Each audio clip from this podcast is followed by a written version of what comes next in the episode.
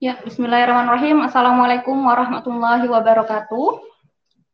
Selamat sore pemirsa, penikmat P L C, P K S Legislative Corner dimanapun Anda berada, baik yang menyaksikan langsung via Facebook maupun YouTube fraksi P K S D P R D Kota Bogor dan P K S T V Kota Bogor. Sore ini P L C akan membahas mengenai Raperda Santunan Kematian untuk siapa? Bersama saya Febri Nuraini, dan narasumber Ibu Ana Maryam Fadilah S S I M Si. Sedikit singkat profil beliau, beliau lahir di Bogor enam belas Januari seribu sembilan ratus delapan puluh lima, terpilih menjadi Alek D P R D Kota Bogor dari Dapil Bogor Timur dan Bogor Tengah. Saat ini uh, beliau menjadi anggota Komisi empat D P R D Kota Bogor dan menjadi ketua Pansus atau Panitia Khusus Raperda Santunan Kematian. Baik, sebelum kita bahas lebih lanjut, kita saksikan cuplikan berikut ini.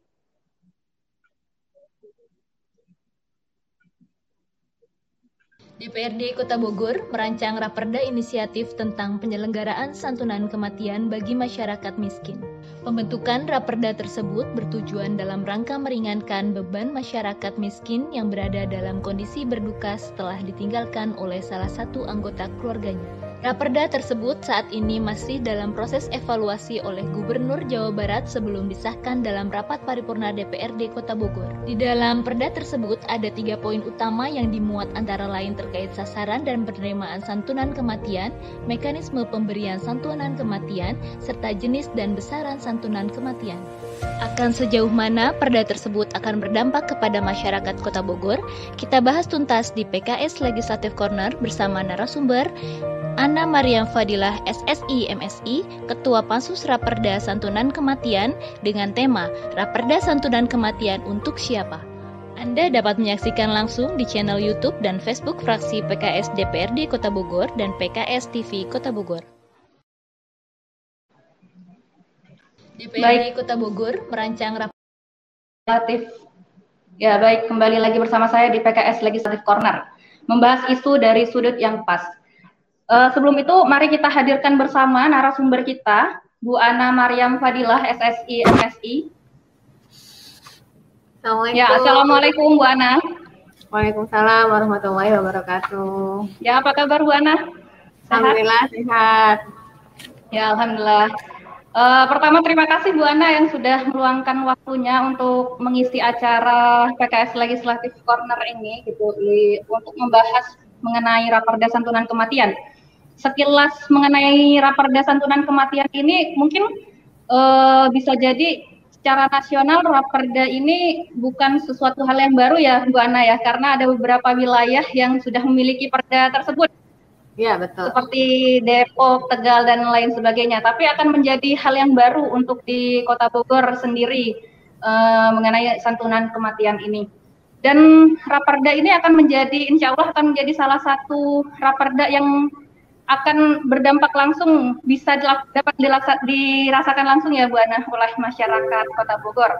Ya, nah, uh, mungkin kita akan membahas sedikit tentang Raperda ini. Untuk yang pertama mungkin Bu Ana, eh, pada tahun ini salah satu Raperda yang dibahas oleh D P R D Kota Bogor adalah Raperda Santunan Kematian bagi masyarakat miskin, yang dimana Raperda tersebut merupakan salah satu Raperda inisiatif D P R D. Eh, apa yang melatar belakangi D P R D Kota Bogor berinisiatif mengusulkan Raperda Santunan Kematian sebagai salah satu Raperda yang perlu ada di Kota Bogor? Ya, baik. Ya, bismillahirrahmanirrahim. Langsung saja ya, saya jawab pertanyaan dari Mbak Febri.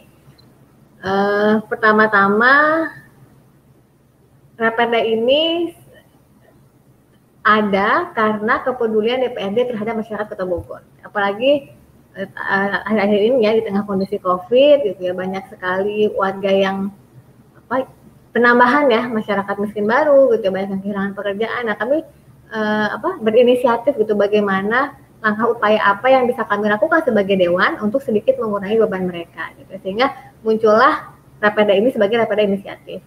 Jadi bisa di, e, boleh apa e, Raperda itu ya ada dua ya, ada yang diajukan oleh Pemkot, ada yang inisiatif dewan. Nah, Raperda ini merupakan salah satu Raperda yang memang hadirnya itu inisiatif dari D P R D Kota Bogor gitu. Jadi memang dewan yang berkeinginan kuat gitu ya untuk uh, adanya bisa membuat Raperda ini untuk uh, meringankan beban masyarakat Kota Bogor. Dan juga memang kan ini amanat undang-undang ya, pada Undang-Undang Dasar uh, pasal tiga puluh empat kita tahu gitu ya bahwa fakir miskin dan anak terlantar dipelihara oleh negara. Jadi memang sudah tanggung jawab negara hadir untuk masyarakatnya gitu. Apalagi untuk masyarakat yang tidak mampu yang jelas-jelas memang e, diamanahkan untuk dipelihara oleh negara. Sebenarnya sebagai seorang apa e, tetangga gitu ya, keluarga pun kita sudah biasa ya ketika memang ada keluarga yang berduka gitu ya atau ada tetangga yang berduka atau kerabat, kita biasa juga kan takziah dengan memberikan uang duka. Nah, ini juga salah satu bentuk hadirnya pemerintah gitu ya ketika warganya membutuhkan, ketika warganya e, ditimpa kemalangan atau kesusahan seperti itu. Itu dasarnya seperti itu ya. Dan ini juga merupakan perlindungan lah ya, jaminan sosial bagi masyarakat miskin yang ada di Kota Bogor yang dapat dibantu oleh uh, santunan kematian ini. Seperti itu Mbak Febri. Ya, terima kasih Bu. Uh, mungkin bisa dijelaskan ya Bu, siapa saja yang menjadi sasaran dari Raperda santunan kematian ini? Ya.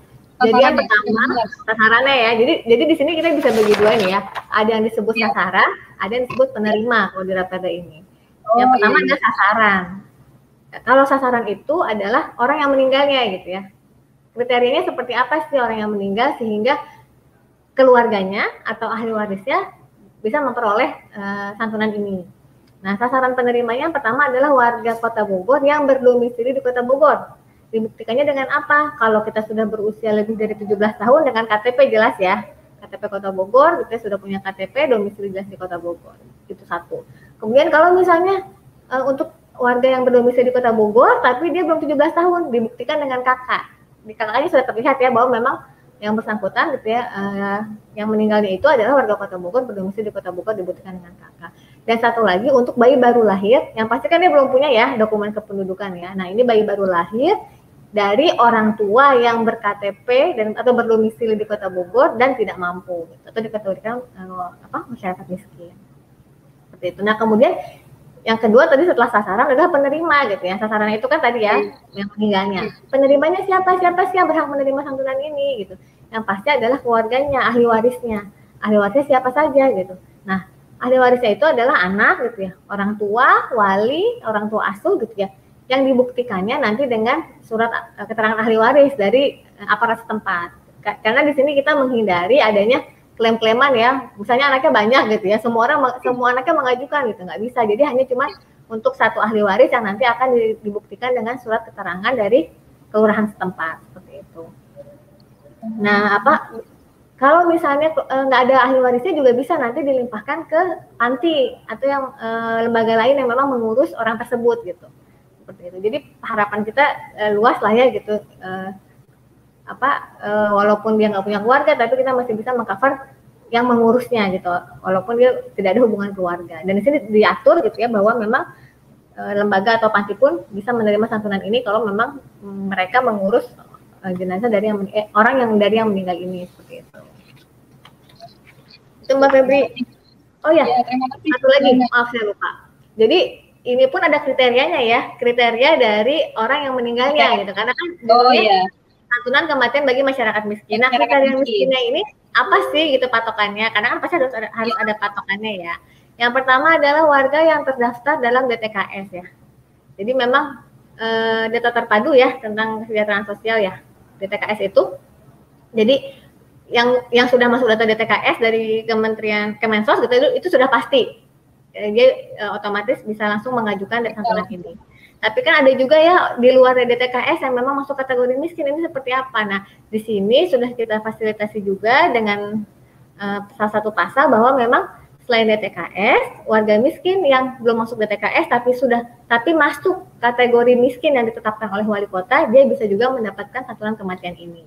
Jadi kita punya apa ya uh, kriteria penduduk miskin versi versi Kota Bogor lah gitu, yang memang itu untuk mengcover gitu ya uh, warga yang belum masuk D T K S. Kalau kalau yang P B I itu udah pasti ya, itu yang dapat B P J S P B I itu sudah termasuk orang yang memang berhak. Tapi masih banyak nih ya kalau kita lihat di warga, laporan ke saya juga gitu, yang mereka memang tidak mampu tapi mereka dapat B P J S P B I tidak, dapat masuk ke data D T K S juga tidak. Nah ini bisa kita cover dengan surat keterangan kemiskinan gitu ya, misalnya dari kelurahan seperti itu. Atau mungkin sekarang di Pemkot menggunakan sistem solid ya untuk mengkategorisasikan apakah penduduk eh, tersebut masuk kategori miskin atau tidak, seperti itu. Ya, itu Baik, terima, ya, terima kasih Bu Ana atas penjelasannya. Uh, sebelum kita bahas lebih lanjut, Bu Ana, uh, ada sedikit cuplikan yang akan disaksikan mungkin oleh pemirsa.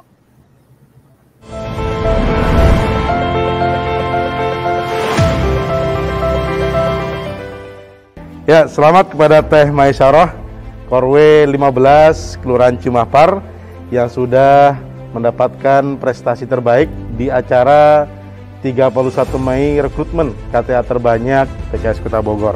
Jadi tidak diragukan lagi kalau misalkan hari ini beliau mendapatkan prestasi. Semoga korwe-korwe yang lain juga terinspirasi. Mudah-mudahan P K S sekali lagi menang di dua ribu dua puluh empat dan terus melayani rakyat. Selamat Teh Mai. Sama-sama Pak, Alhamdulillah. Saya tidak menyangka mendapatkan ini, padahal waktunya cuma sebentar ya. Eh, apa mengumpulkan K T P-nya gitu, K T A-nya dari jam sembilan sampai jam dua belas, Alhamdulillah saya menang. Ya, tiga jam menang. Ya. Semangat!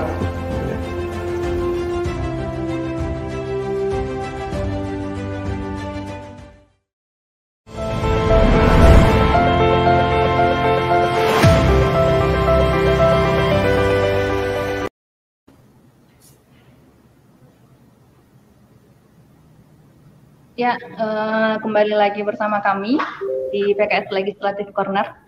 Baik, Bu Ana, eh, ada beberapa pertanyaan lagi Bu Ana yang harus dijawab sepertinya. Enggak, ya. Lanjutkan. Eh, pertanyaan berikutnya mengenai eh, apa saja santunan yang akan diberikan kepada penerima yang berhak mendapatkan santunan kematian nantinya. Jadi di sini ya, di Raperda ini, oh ya, sebelumnya ya khawatir ada yang salah paham. Jadi Raperda ini Baik. belum belum disahkan ya, belum jadi perda gitu. Jadi belum bisa dieksekusi sekarang nih, khawatirnya nanti setelah ini langsung pada berbondong-bondong gitu ya, nyari ke Dinsos gitu ya. Ini saya mau mencairkan uh, santunan kematian. Nah, saat ini Raperda ini masih dalam tahap evaluasi gubernur. Jadi baru selesai pembahasan di D P R D Kota Bogor. Nah, ini tahap selanjutnya adalah evaluasi gubernur, nanti dari evaluasi turun, kami perbaiki lagi kalau ada masukan dari Jawa Barat, gitu, dari provinsi, nanti setelah itu baru kita paripurnakan, setelah itu nunggu perwalinya, gitu, untuk pengaturan teknis, baru bisa disahkan. Eh, maksud, maaf, baru ya, bisa jadi, di, dieksekusi lagi di lapangan, gitu ya. Jadi ini masih ada ya, beberapa ya. tahap lagi, cuman paling tidak ini secara umum, apa yang saya bicarakan pada hari ini itu sudah jadi, sudah apa ya, gambaran umumnya sudah seperti itu, insya Allah. Kalaupun nanti ada perubahan sedikit, insya Allah tidak akan terlalu jauh ya, mudah-mudahan seperti itu. Baik, Baik tadi eh, yang Mbak Febri tanyakan terkait dengan apa saja sih yang diteri yang berhak diterima oleh warga. Jadi di sini kami eh, eh, dari Pansus gitu ya, eh, mem memberikan apa jenis dan jenis santunan kematian itu terdapat dari terdiri dari dua hal. Yang pertama adalah uang duka. Yang kedua adalah uang pemulasaran jenazah. Karena memang kita kita ketahui bersama ya, e, untuk apa pengurusan jenazah pun membutuhkan biaya gitu. Jadi jadi ini sengaja kita bagi dua. Yang pertama adalah uang duka. Nah, uang duka ini kami kalau di di, di Raperda ini sudah kami apa ya? Kami tulis gitu ya, kami kunci minimal satu juta rupiah. Tapi ya mudah-mudahan sih ketika nanti dari postur A P B D-nya memungkinkan, kami berharap bisa lebih gitu ya. Pertama uang duka satu juta, begitupun dengan uang pemulasaran jenazah satu juta. Jadi artinya minimal kami berharap e, warga itu bisa dapat minimal dua juta. Seperti itu. Ya mudah-mudahan nanti ya, tadi seperti yang saya bilang sebelumnya, kalau A P B D-nya semakin besar gitu ya, kemampuan daerah semakin, keuangan daerahnya semakin baik, mudah-mudahan bisa lebih lagi gitu dapatnya. Nah, ini didapat untuk yang memang e, ahli warisnya ada gitu ya.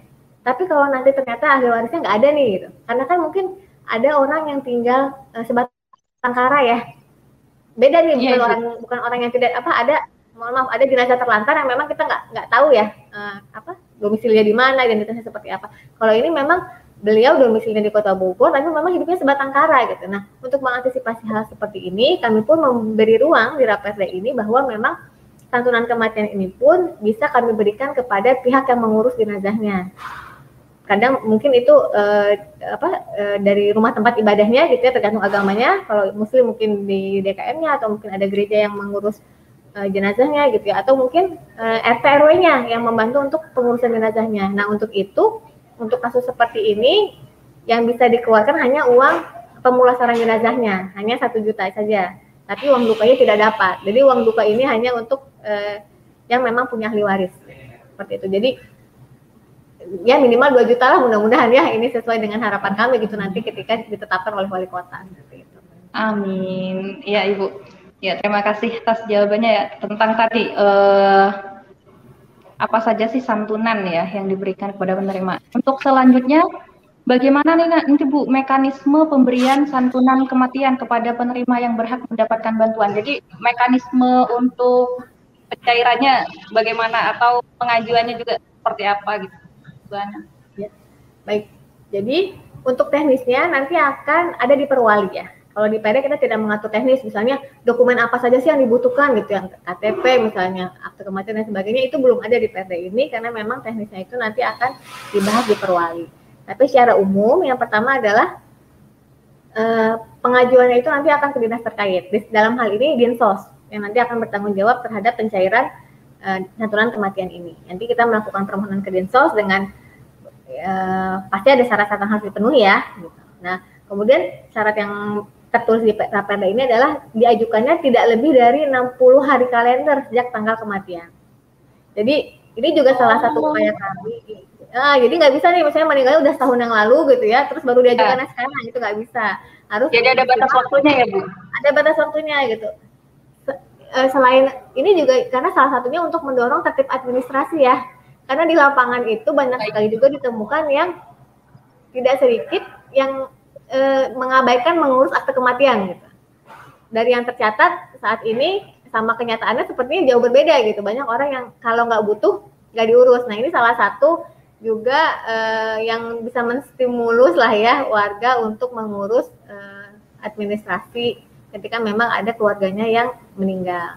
Insya Allah saat ini memang pengurusan akte e, di Dukcapil nggak lama ya. Jadi ini sudah kami hitung-hitung, kalaupun nanti syaratnya ada syarat apa melampirkan akte kematian, itu masih bisa terpenuhi. Pembuatan akte itu tidak lebih dari sebulan, bahkan mungkin seminggu pun selesai ya dari beberapa pengalaman yang sudah e, kita lakukan di, lap, di, di, di lapangan gitu ya, meng, apa, laporan dari warga yang mengurus dan sebagainya. Begitu juga dengan apa yang pernah saya bantu gitu ya, untuk mengurus tidak lebih dari seminggu akte kematian itu sudah keluar, sehingga diberi batas waktu ya enam puluh hari kalender ini gitu ya, baru eh, maksimal untuk mengajukan ke dinas terkait gitu, dalam hal ini Dinsos gitu.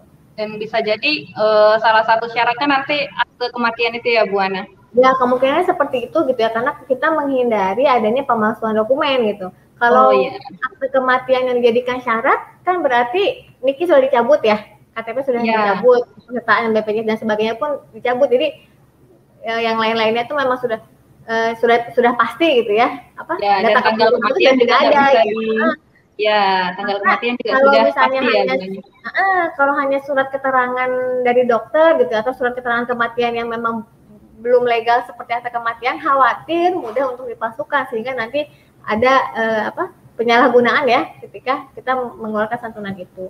Karena ketika kita studi banding ke Depok ya, bahkan di Depok pun walaupun sudah pakai akte kematian itu ada gitu orang yang memasukkan kematiannya sendiri gitu, baru ketahuan setelah yang yang namanya masih hidup kan otomatis kedepannya dia butuh ya apa surat-surat untuk ngurus ngurus ini dan itulah gitu yeah. Dia udah nggak punya K T P, dia udah nggak punya dokumen kependudukan karena sudah dicabut kan niknya itu gitu kan, baru dia ribut. Disitulah ketahuan bahwa bahkan sampai akte kematian pun ada ada gitu orang yang niat Um, apa memasukkan demi mendapat santunan ini. Tapi yang mudah-mudahan ini tidak terjadi di Kota Bogor ya gitu. Ini salah satu yeah. uh, apa tertib lah secara administrasi gitu, memang sesuai dengan yang berhak yang mendapatkannya gitu. Ya insya Allah orang Kota Bogor baik-baik semua Bu Ana dan tertib administrasi semua. Ya mungkin ini uh, pertanyaan terakhir Bu Ana sebelum nanti mungkin pertanyaan dari pemirsa yang menonton. Ini pertanyaan terakhir nih, dari mana sih sumber pembiayaan untuk penyelenggaraan santunan kematian itu nantinya? Walaupun tadi sepertinya sudah dibocorkan sedikit ya Bu Ana. mungkin bisa dijelaskan. Jadi eh, dana apa anggarannya ini nanti akan mengambil postur A P B D di bantuan sosial tidak terduga. Jadi di A P B D itu ada bantuan sosial yang memang sudah terduga ya, artinya kayak R T L H gitu ya, bantuan atau hibah bansos lainnya yang memang sudah tertulis tuh ya siapa aja yang tahun itu akan mendapatkan. Tapi kita juga punya spare anggaran untuk bantuan sosial tidak terduga, artinya yang kematian ini kan kita nggak tahu ya, tidak bisa kita rencanakan gitu. Tahun depan siapa yang akan meninggal kan nggak mungkin gitu ya. Pasti namanya akan keluar ya setelah memang orang yang bersangkutan meninggal. Sehingga kita menggunakan bantuan sosial tidak terduga. Nah, e, hal ini juga yang memungkinkan gitu ya, ketika nanti perda ini bisa selesai cepat, misalnya evaluasi gubernurnya segera turun, kemudian segera paripurna, walaupun masih dalam apa ya tahun-tahun eh, anggaran berjalan gitu ya, tapi harapan kami bisa langsung eksekusi gitu di lapangan, karena kan mengambil dananya dari dana B S T T yang memang itu bisa dikeluarkan sewaktu-waktu gitu tanpa perlu merencanakan siapa nama, siapa penerima dan sebagainya gitu, seperti itu. Jadi harapannya seperti itu. Nah apa ini? Di sini gitu ya, Raperda ini memang nggak terlalu banyak pasal nih Mbak Febri. Jadi sepertinya apa yang sudah saya bicarakan itu udah apa hampir semua pas apa ya hampir, hampir semua itu ya. Aja gitu ya, karena memang hanya dua belas pasal gitu ya di sini yang pas, apa nggak nggak nggak luas kemana-mana gitu. Kita fokus pada tiga hal tadi ya, penerimanya siapa, sasarannya siapa, jumlahnya berapa, apa besar santunannya eh, berapa gitu, kemudian bagaimana cara pengajuannya. Jadi makanya nih mungkin dalam waktu hanya dua puluh menit sudah selesai nih kayaknya ya. Udah nggak ada pertanyaan ya, lagi dari ya, Bu Ana. Gitu. Dalam waktu dua puluh menit sudah bisa membahas hampir semuanya sepertinya. Hampir semuanya ya. Nanti sambil jalan ya. Raperda ya, tapi informasi yang lain. Ya, tapi memang harus diperjelas diperjelas lagi ya bahwa ini masih Raperda, masih rancangan peraturan daerah, masih belum menjadi perda ya Bu Ana. Jadi saat ya, ini betul. Masih dalam proses uh, evaluasi dari gubernur. Jadi setelah acara ini jangan nanya-nanya, eh boleh sih kalau nanya ya, tapi bukan nanya gimana cara untuk daftarnya gitu ya Bu Ana. Iya belum bisa. Nanti insya Allah pasti informasinya akan kita kami berikan ya ketika memang perda ini sudah sudah siap eksekusi lah di lapangan. Nah kalau di amanat perdanya ini, perwalinya itu keluar maksimal tiga bulan setelah perda ini disahkan. Ya mudah-mudahan satu bulan, mudah-mudahan dalam tahun ini jadi sudah bisa gitu. Karena biasanya evaluasi gubernur sekitar satu bulan ya. Kalau nggak ada masalah satu bulan selesai, satu sampai dua bulan sudah selesai paripurna di Dewan, kemudian tiga bulan. Bahkan dari teman-teman Pemkot sendiri gitu, mereka pun bersemangat untuk bisa segera mengeksekusi ini gitu. Jadi dinas kemarin juga ketika kami membahas uh, Raperda ini, mereka pun sudah sudah mulai menyiapkan perwalinya. Artinya tidak menunggu nanti deh kalau udah paripurna gitu ya, dinas terkait baru baru bikin perwalinya, ini enggak gitu. Kemarin mereka sudah bicara juga gitu di Pansus bahwa kami juga sedang mempersiapkan per, perwalinya agar nanti ketika perda ini disahkan, perwalinya pun sudah siap. Jadi insya Allah ini sinergi yang baik lah ya antara D P R D dengan Pemkot kami gitu ya, dari eh, kami berdua lah gitu, D P R D maupun Pemkot it, apa punya itikat baik yang sama gitu. Dari Pemkot pun mendukung gitu apa yang memang eh, yang kami inisiatifkan ini gitu. Ya alhamdulillah. Ya semoga eh, karena tadi juga ya, insya Allah ini kebaikan juga untuk masyarakat Kota Bogor ya, semoga Allah juga mempermudah jalannya juga ya Bu Ana. Semoga bisa di cepat jadi mudah-mudahan cepatlah selesainya disahkan. Ya baik Bu Ana, itu mungkin pertanyaan terakhir dari saya. Uh, untuk selanjutnya mungkin uh, ada sesi tanya jawab mungkin dari Facebook maupun YouTube.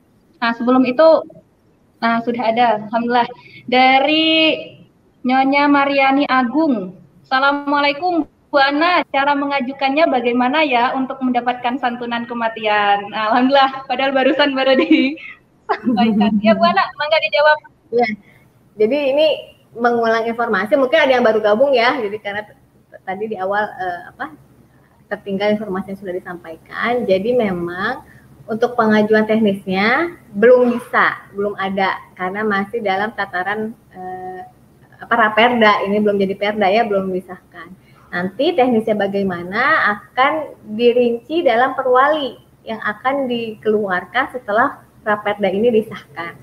Jadi mohon bersabar ya buat Bapak Ibu semua gitu ya, memang eh, apa ada keluarga yang meninggal dalam waktu-waktu dekat ini, mohon maaf gitu ya belum bisa tercover eh, sat, apa dengan eh, santunan kematiannya karena memang perdanya belum disahkan, perwalinya pun belum ada. Insya Allah nanti kalau misalnya memang sudah disahkan, perwalinya sudah keluar ya akan ada informasi dari dinas terkait terkait syarat-syarat apa saja yang harus dilengkapi ketika memang warga mengajukan santunan ini. Dan kata kuncinya adalah warga miskin ya, jadi nggak semua warga nih yang bisa mengajukan santunan kematian gitu. Ya, baik Bu Ana. Pertanyaan selanjutnya dari, wah ini Masya Allah nih, dari Pesantren Alam Al-Fatih. Kira-kira Raperda ini mulai berlaku kapan ya, sampai muncul perwalinya? Uh, perkiraannya mungkin Bu. Mangga Bu Ana.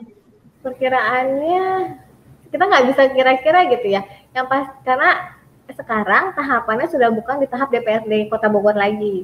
Kalau masih tahapannya di dalam D P R D Kota Bogor, artinya kita bisa menghitung lah ya waktu yang memang uh, kita butuhkan gitu, kira-kira berapa lama lagi. Saat ini pembahasan sudah selesai di D P R D Kota Bogor, draft finalnya sudah dikirim ke bagian hukum Provinsi Jabar untuk dievaluasi. Nanti sekarang sudah pakai sistem I Perda ya, itu tuh harapannya bisa lebih cepat evaluasi. Kalau pengalaman ya paling lama mungkin satu bulan ya, Perda, apa hasil evaluasi itu bisa turun. Kalau sekarang Juni, mudah-mudahan di bulan Juli sudah keluar gitu evaluasi gubernur dan bisa langsung disahkan. Tiga bulan kemudian perwalinya sudah ada. Mungkin harus bersabar sekitar tiga empat bulan lagi ya. Paling cepat mungkin seperti itu ya, mudah-mudahan sih bisa lebih cepat ya ketika nanti. Ya ini juga kami eh, apa ya saat ini pun terus berkomunikasi dengan Dinsos untuk eh, Dinsos dan bagian hukum ya tentunya ya untuk apa merancang perwalinya ya. Sehingga tadi nggak harus nunggu tiga bulan, itu kan paling lama, paling lama tiga bulan selesai. Tapi kalau misalnya memang sudah siap, ya nggak usah nunggu tiga bulan gitu. Ketika perdanya diparipurnakan, syukur-syukur besoknya udah di, udah selesai gitu ya, perwalinya pun udah diketok, berarti besoknya langsung bisa dieksekusi. Gitu. Ya, amin, insya Allah. Ya kita doakan bersama-sama ya, uh, warga Kota Bogor juga khususnya. Baik, mungkin ada pertanyaan lagi. Ya, ada pertanyaan lagi dari Bang Rizal. Bu mau tanya, kapan wali kota mengesahkan perdanya? Dana apakah dan apakah ada perubahan ketika perda disahkan dengan apa yang disampaikan Ibu? Kemungkinan ada perubahan bisa jadi, tapi saya rasa sih tidak dalam konteks eh, kontennya ya. Biasanya evaluasi gubernur itu lebih kepada beberapa hal yang eh, perbaikannya nggak terlalu signifikan sih. Pengalamannya selama ini gitu ya, dan yang mengesahkan perda itu bukan wali kota ya, tapi D P R D.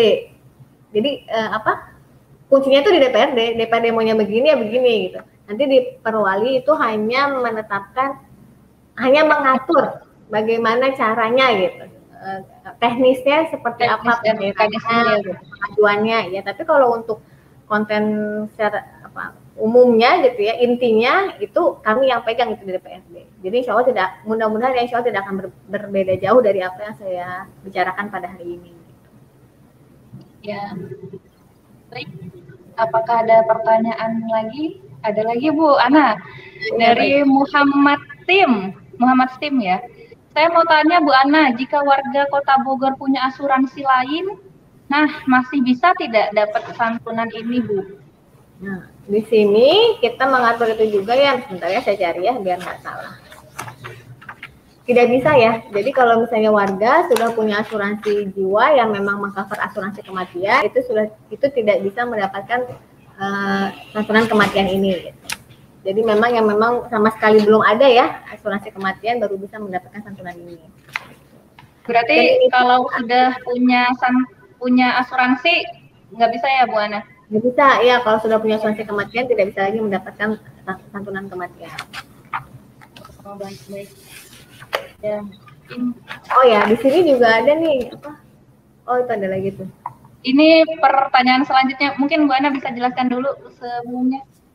Kenapa? Atau pertanyaan selanjutnya? Boleh, jawab pertanyaan dulu aja deh. Ya, pertanyaan selanjutnya dari Abu Bakar. Berapa lama pencairan setelah pengajuan diajukan? Apakah ada santunan buat dana penguburan? Dari Abu Bakar D P R Babakan. Oh iya, iya Pak Abu. Ini kayak saya kenal nih. Apa kabar Pak Bu? Baik, jadi kalau untuk berapa lama yang pas, yang kami atur di Perda ini adalah Dinsos harus eh, apa, menindaklanjuti maksimal tiga hari dari eh, permohonan. Tapi kan itu kan tidak langsung cair pastinya ya. Jadi dari berkas masuk itu maksimal tiga hari itu dari dinas harus sudah melakukan proses verifikasi dan sebagainya. Pokoknya tindak lanjut dari permohonan itu. Untuk cairnya berapa lama? Karena memang tidak kami atur dalam perda ini ya. Karena itu nanti apa akan terlalu teknis ya. Di, tapi insya Allah kami akan mendorong agar tidak berlarut-larut gitu. Tapi kalau di perda ini tidak diatur Pak Bu, hanya sampai tadi pada maksimal dinas terkait melakukan tindak lanjut ya, follow up tiga hari setelah warga memasukkan permohonannya. Kemudian tadi untuk dana penguburan, iya di sini ada ya Pak, ada dua komponen tadi, uang duka dan uang pemulasaran jenazah. Masing-masing kami ikat di sini minimal satu juta rupiah, sehingga uang duka satu juta, uang pemulasaran jenazah satu juta, sehingga dua juta rupiah gitu. Kalau misalnya memang ada warga yang meninggal. Ya, baik. Uh, semoga bisa terjawab semua ya pertanyaannya dari Pak Abu dan yang lainnya. Ada pertanyaan lagi? Oh, ada lagi Bu dari Muhammad Jumli. Sepertinya nih juga Pak uh, Bu Ana kenal sepertinya. Bu, apa saja persyaratan untuk pengajuan santunan kematian ini?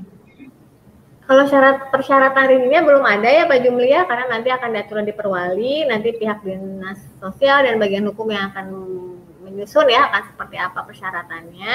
Cuma persyaratan umumnya yang pertama adalah mengajukan tidak lebih dari enam puluh hari kalender.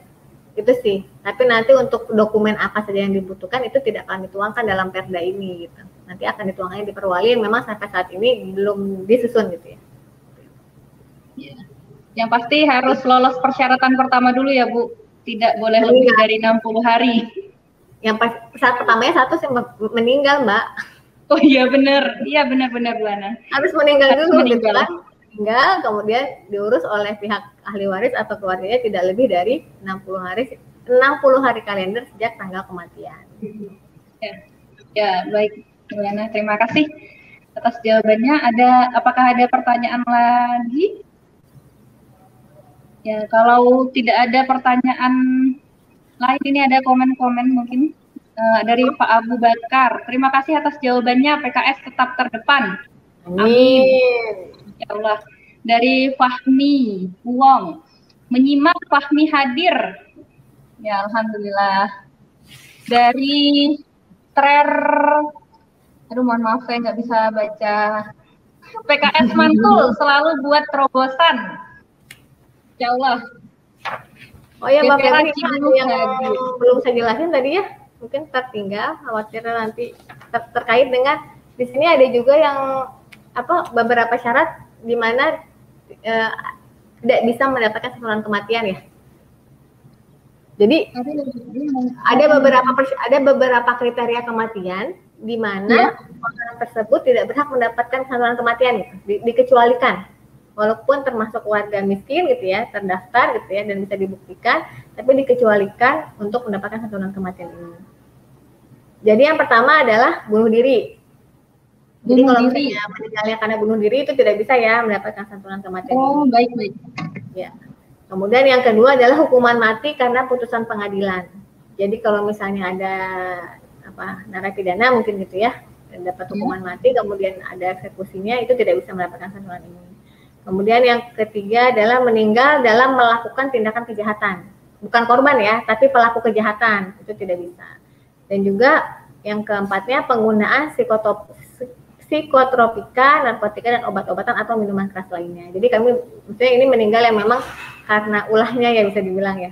Apa, membahayakan diri sendiri gitu ya. Itu termasuk yang dikecualikan tidak tidak bisa mendapatkan santunan kematian ini. Itu ya, tadi mungkin yang dari pembahasan kita sebelumnya terlewat belum kita bahas. Yang terlewat ya Bu Ana ya. Ya terima kasih Bu Ana. Ini ada pertanyaan selanjutnya dari Pesantren Alam Al-Fatih. Kenapa perda ini baru diinisiasi tahun ini? Padahal tadi disebutkan bahwa kota-kota lain sudah menerapkannya. Dan siapa yang menginisiasi raperda ini?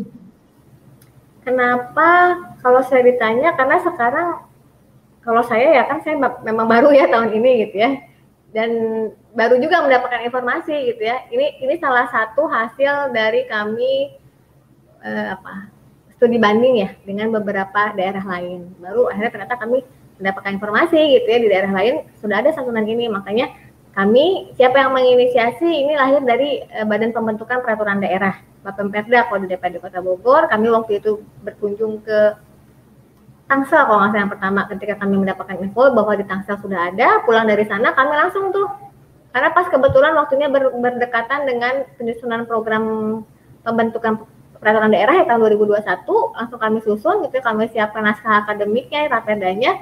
Jadi ini hitungannya termasuk pada inisiasi yang cukup cepat ya, ketika kami dapat informasi di daerah lain ada gitu ya, di Kota Bogor juga harus ada gitu. Karena kita dari Bapemperda, eh, saat ini ketua Bappemperdanya Busri ya dari P K S ya, Busri Kusna ini dari P K S. Akhirnya kami e, menyiapkan gitu ya untuk apa mengeluarkan Raperda ini gitu. Kalau siapa ini bareng-bareng sih ya, teman-teman di D P R D bareng-bareng lah punya ide yang sama gitu. Artinya kami langsung tuh sepaham gitu, ketika pulang dari sana langsung oh ya udah kita bikin ini nih di, di Kota Bogor nih, bagus gitu. Itu Mbak hmm. Febri. Ya, terima kasih Bu Ana atas jawabannya. Mungkin eh, sebelum lebih lanjut, mungkin ada pertanyaan dari saya pribadi nih Bu Ana tadi eh, mengenai bagaimana ketika, karena saya orang luar, nah bagaimana ketika ada orang luar, luar Kota Bogor, tapi sudah lama tinggal di Kota Bogor, nah ketika beliau meninggal di Kota Bogor, apakah beliau juga eh, bisa mendapatkan santunan kematian ini Bu Ana? Kalau untuk warga luar Kota Bogor itu nggak bisa ya, karena tadi syarat yang pertama adalah berdomisili di Kota Bogor dibuktikan dengan K K atau K T P. Jadi kalau misalnya udah lama tinggal di Bogor gitu ya, walaupun sudah mungkin dua puluh tahun, tiga puluh tahun tapi belum berganti, belum pindah K T P ya, masih K T P di kampung halaman, masih K T P-nya masih alamat kampung halaman, mohon maaf sekali itu tidak bisa gitu. Ini juga salah satu eh, yang membuat kita harus tertib administrasi ya, ketika memang kita apa pindah dari satu daerah ke daerah lain dan memang akan lama tinggal di situ gitu ya, sebaiknya mengurus administrasi kependudukan, sehingga dalam hal ini terkait eh, apa santunan kematian ini walaupun dia sudah lama tinggal di Bogor, kalau K T P-nya belum alamat di Kota Bogor nggak bisa gitu. Oh iya, baik, berarti juga harus syarat pertamanya harus K T P orang di Bogor juga ya Bu Ana ya? Iya betul, betul. Ya, terima kasih atas penjelasannya Bu Ana. Apakah ada pertanyaan selanjutnya? Oh, ini komen-komen eh, dari para pemirsa setia sepertinya. Dari Ustadz Dodi Hikmawan. Terus bergerak membela rakyat dan melayani rakyat. Ya, insya Allah Ustadz Dodi. Amin. Hmm. Selanjutnya, ya mungkin sudah eh, tidak ada lagi ya. Ya, Alhamdulillah Bu Ana mungkin ada sih. Ada lagi yang um, bertanya tuh kayaknya Mbak Febri. Ada lagi ya Bu Ana? Ada, dari Fahmi. Dari Fahmi, sebentar. Oh ya, dari Fahmi Uang. Mau tanya Bu Dewan, misalkan dalam satu keluarga atau dalam satu kakak ada yang meninggal dua orang, apakah mendapatkan santunan kematian itu diberikan dua-duanya atau satu orang saja, dan nominal, nominalnya berapa? Mungkin tadi bisa dijelaskan ya. Lagi Bu Ana? Ya, jadi kalau dua-duanya masuk kategori warga miskin ya, yang ter, dikategorikan tadi masuk D T K S, B P J S, T B I, atau kriteria miskin lain ya, yang memang sesuai dengan kriteria yang ditetapkan oleh eh, apa pemerintah kota. Kalau bisa masuk kriteria itu, dua-duanya berhak mendapatkan santunan kematian. Jadi nilainya berapa ya, kalau satu orang dua juta, berarti kalau dua ahli waris mendapatkan santunannya empat juta ya. Gitu. Seperti itu. Gitu Mbak. Ya, terima kasih Bu Ana atas penjelasannya. Mungkin insya Allah sudah jelas ya buat eh, Pak Fahmi. Ya, karena sudah tidak ada lagi yang bertanya, uh, mungkin closing statement Bu Ana dari Bu Ana mengenai uh, bahasan kali ini. Ya, tapi sepertinya ada yang, oh ya. Jadi tadi juga ada yang tertinggal ya Mbak, nanti pencairannya ini akan dilakukan bisa lewat tunai atau lewat transfer rekening ke langsung ke ahli warisnya gitu. Jadi tidak lewat perantara. Kita berharap memang langsung dari rekening Pemkot ya, langsung ke rekening yang bersangkutan sehingga tidak ada potongan-potongan lagi itu di jalan ya. Butuh dapat oh, iya. dengan yang memang eh, kita alokasikan gitu. Ya, ini kayaknya P A C paling cepat ya Mbak ya. Iya, Mbak, empat puluh menit alhamdulillah. Oke, terima kasih eh, tadi dari eh, Pak. Saya mau proses statement dulu kalau gitu ya berarti ya. Masih perlu boleh apa sudah cukup jelas nih? Atau ada pertanyaan lagi mungkin dari Facebook maupun YouTube? Kita tunggu dulu apa satu menit ya Bu Ana? Boleh boleh kita tunggu aja ya. Siapa tahu ada yang baru bergabung. Ya sambil menunggu mungkin bisa ditampilkan cuplikan-cuplikan berikut ini ya.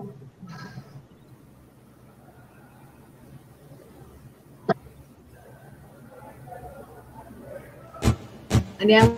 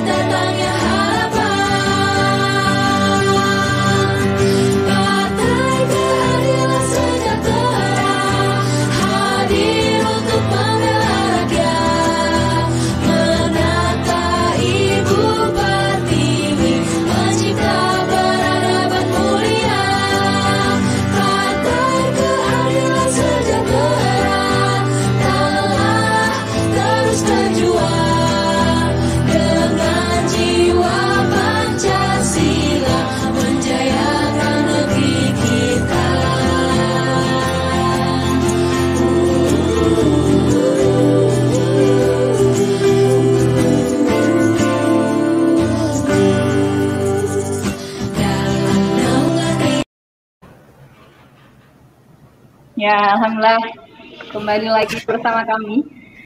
Uh, apakah ada pertanyaan lagi dari Facebook maupun YouTube? Ini dari Pak Muhammad Jumli, mudah-mudahan cepat disetujui dan terlaksana. P K S selalu terdepan dalam melayani rakyat. Insya Allah, amin. Pak Jumli. Ada dari Andra saja, Bu Ana, untuk bayi yang meninggal saat lahir, apakah termasuk yang bisa mendapatkan santunan?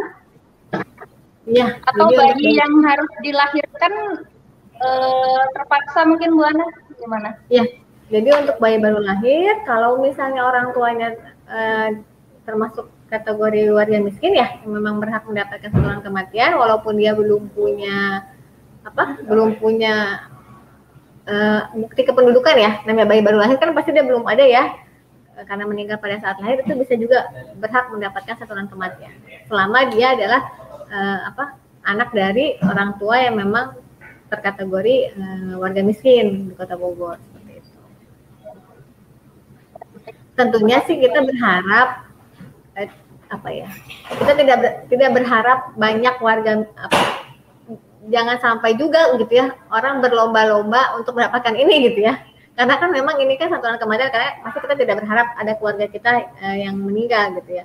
Kemudian juga kita berharapnya masyarakat Kota Bogor itu bisa meningkat sebenarnya kesejahteraannya kan gitu. Jadi mudah-mudahan aja nggak terlalu banyak yang miskin gitu ya, walaupun memang sebenarnya kenyataannya di lapangan itu banyak sekali yang memang membutuhkan bantuan gitu ya, dan idealnya gitu ya kita bisa memberikan kepada semua semua warga ya, tidak terkategori hanya miskin, tapi karena perlu hitung-hitungan ya secara dari A P B D juga, kemampuan anggaran yang terbatas, maka saat ini kita baru bisa ya memberikan kepada ya, warga miskin. Dan mudah-mudahan sih eh, apa sedikit bisa meringankan gitu, dan nggak banyak, nggak tidak bertambah warga miskin di Kota Bogor ya, harapannya seperti itu gitu.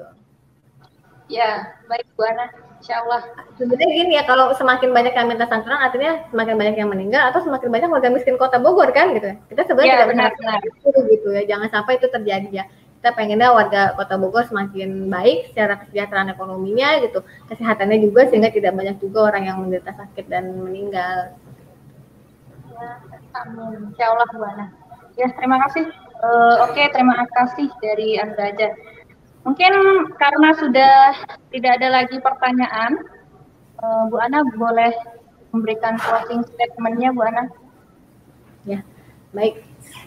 Sedikit meringkas ya apa yang sudah kita bahas hari ini tentang Raperda Santunan Kematian.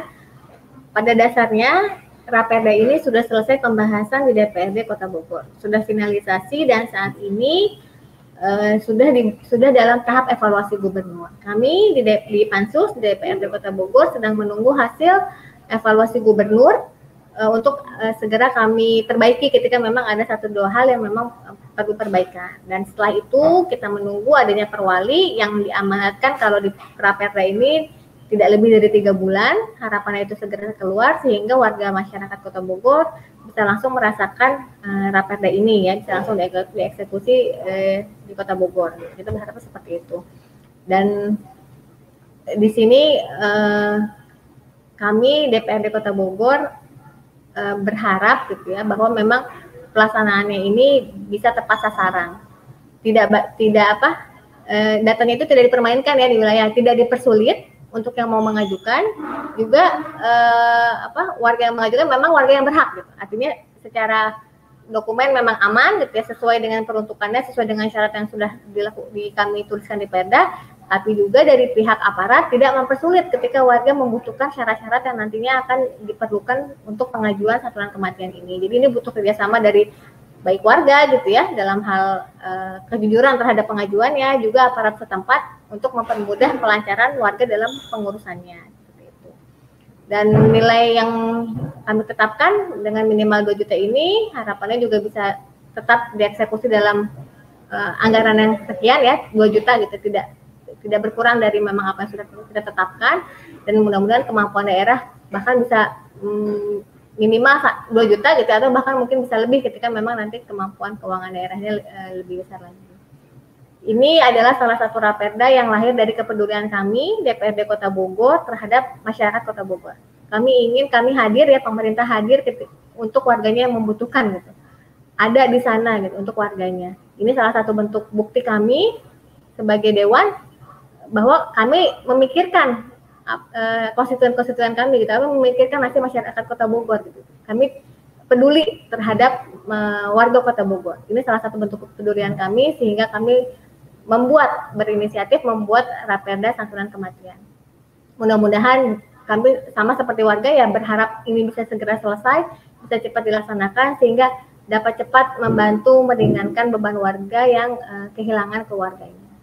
Dan mudah-mudahan bisa bermanfaat, dan ini menjadi apa uh, amal jariah juga ya buat kami, yang mudah-mudahan bisa menjadi bekal juga ke depannya di akhirat gitu ya, menjadi salah satu ladang amal soleh mudah-mudahan buat kami. Dan uh, Allah jaga gitu ya apa yang memang sedang kami lakukan ini, khususnya di fraksi P K S di D P R D Kota Bogor, agar terus bisa memperjuangkan hak-hak rakyat, agar terus uh, bisa uh, membela hak-hak umat dan terus berkhidmat bagi masyarakat Kota Bogor dan masyarakat Indonesia. Dan demikian ya closing statement dari saya, saya kembalikan kepada Mbak Febri. Ya, alhamdulillah. Uh, terima kasih Bu Ana atas uh, penjelasannya dan closing statement-nya mengenai Raperda Santunan Kematian hari ini. Sekali lagi uh, terima kasih kepada Bu Ana Maryam Fadilah yang sudah bersedia hadir uh, pada acara P L C kali ini. Semoga info-infonya dapat diserap oleh warga Kota Bogor khususnya uh, mengenai uh, santunan Raperda Santunan Kematian ini. Uh, sebelum ditutup ada sedikit ini sedikit cuplikan untuk mengajak bagi siapa saja yang khususnya warga Kota Bogor yang uh, ingin bergabung bersama kami di P K S, boleh langsung klik link yang yang ada di bawah ya, di bit dot l y slash ktp PKS KTA PKS Kota Bogor. Ya, nanti mungkin bisa di-share linknya di media sosial juga. Ya, alhamdulillah kita sudah ada di penghujung acara. Eh, terima kasih untuk para pemirsa yang sudah hadir dan setia menonton dari awal hingga akhir. Kurang, kurang lebihnya kami mohon maaf, kami undur diri. Wassalamualaikum warahmatullahi wabarakatuh. Waalaikumsalam.